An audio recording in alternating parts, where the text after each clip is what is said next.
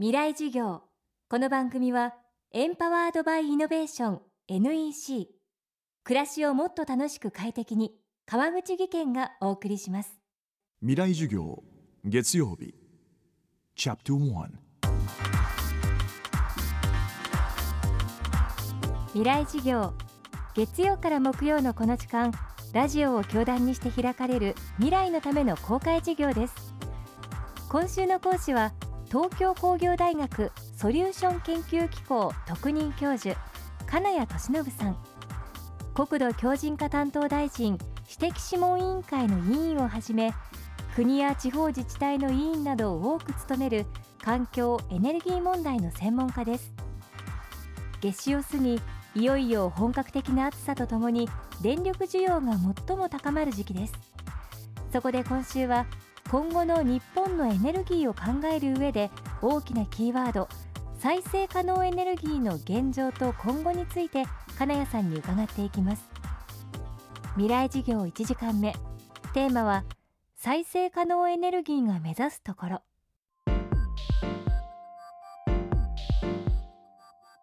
日本の再生可能エネルギーというまず太陽光。思い浮かべる方多いと思うんですがこれはですね、えー、設置の設備容量で言えば今日本は世界一にまでなりました。どんどんどんどん太陽光増えてます。それとまあ風力もですねなかなか日本の場合ですねこう山が多いので、えー、いい場所が少ないと風況の。ということで最近はですね銚子沖とかですね、えー、福島沖とかいろんなところで洋上風力というのも実証試験で、えー、やるようになってきました。それからあとは何といっても温泉大国ですんで地熱発電、えー、これは原子力発電で28基分のポテンシャルが日本にあると言われてるんですね。それ以外にも小水力とかバイオマスとかですね、えー、あと水素エネルギーと。こんないろんな再生可能エネルギーが今どんどんどんどん日本で進んできてるんです。でこれが一気にですね日本の場合再生可能エネルギー固定価格買い取り制度と非常に高い値段でですね再生可能エネルギー発電した電気を買ってくれるというような制度ができましたので、えー、これで一気に進みはしたんですがそれでも実は現状で、えー、全電力に占める再生可能エネルギーの割合はですねわずか2%程度しかないんですね。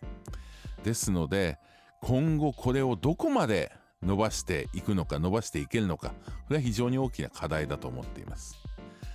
では現状約2%の再生可能エネルギーをどこまで伸ばしていくのかということですね。エネルギー基本計画が先日閣議決定されて決まりましたがこの中ではまだ明確なですね数値目標というのは示されませんでした。ただ大体2030年ベースで考えますと再生可能エネルギーというのをですね現状の約2%から10倍の20%ぐらいまでここまでいければかなり合格点なんじゃないかなというふうに思っています。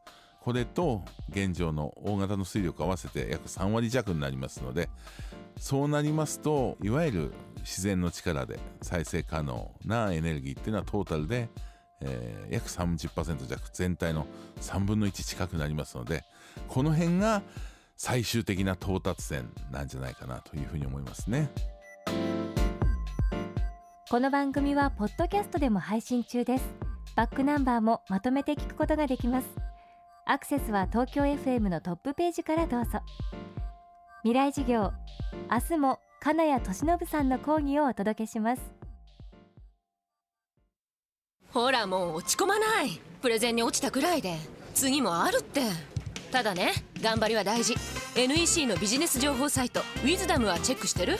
トップが語る成功秘話からプレゼン力診断まで絶対肥やしになるから。NEC のビジネス情報サイト「ウィズダムで検索。さあ飲みに行くわよ。NEC 川口技研。こんにちは。新井萌です。